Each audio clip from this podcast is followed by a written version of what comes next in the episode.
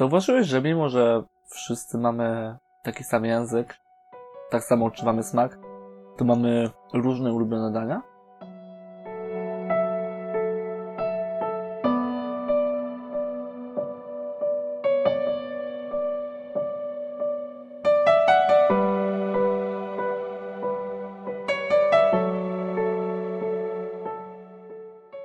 Tak też jest z naszą duchowością. Wszyscy mamy jedną duchowość, duchowość Chrystusową. Wyznajemy jedną wiarę, ale na różne sposoby ją przeżywamy. To, o czym dzisiaj będę mówił, ta prawda jest bardzo ważna, bo jej niezrozumienie buduje nieporozumienia i konflikty. Konflikty, które w kościele bolą jeszcze bardziej.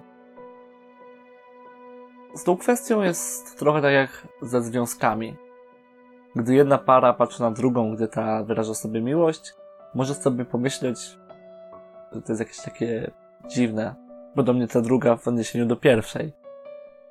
I tak też dla niektórych moja czy twoja osobista relacja z Bogiem e, może wyglądać dziwnie. I to jest w pewien sposób naturalny, bo Bóg z każdym z nas buduje indywidualną relację.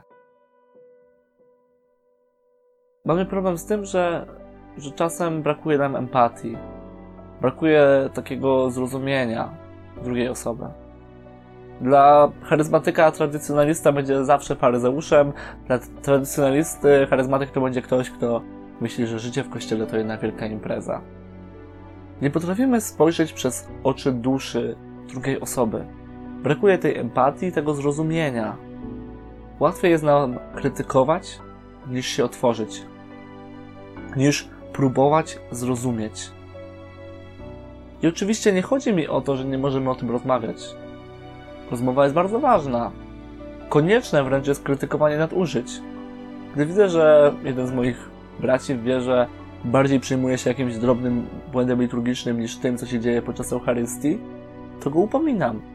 Gdy widzę, że drugi mój brat e, wymachuje nam rękami, jakby był na koncercie, upominam. Ale z drugiej strony, gdy jesteśmy na adoracji i widzę brata, który leży krzyżem, podziwiam. Z drugiej strony widzę kogoś, kto stoi z wyciągniętymi rękami i oczami wpatrzonymi w Najświętszy Sakrament, podziwiam. Gdy z tyłu ktoś siedzi i medytuje Pismo Święte, podziwiam. A obok ktoś klęczy i mówi różaniec, podziwiam. Podziwiam, bo wielu z tych rzeczy sam nie potrafię. Na przykład osobiście bardzo powoli od niedawna kształtuję swoją relację z Maryją. Do tej pory miałem do niej taki podświadomy dystans. Przez to, że miałem chyba trochę fałszywy obraz Maryi. To jest obraz, który mi się kłócił z tym, który widziałem w Piśmie Świętym, który znowu dla mnie jest fundamentem mojej wiary. I dopiero spotkania z ludźmi, nazwijmy to maryjnymi, czyli tymi, których relacja z Bogiem e, bardzo mocno opiera się na relacji z Maryją i na jej pośrednictwie. Dopiero gdy z nimi porozmawiałem, z nimi się pomodliłem, ich posłuchałem, mogłem się otworzyć na właśnie zrozumienie tych różnic duchowości. Teraz powoli, jak już mówiłem, buduję tą relację. Relację bezpośrednią.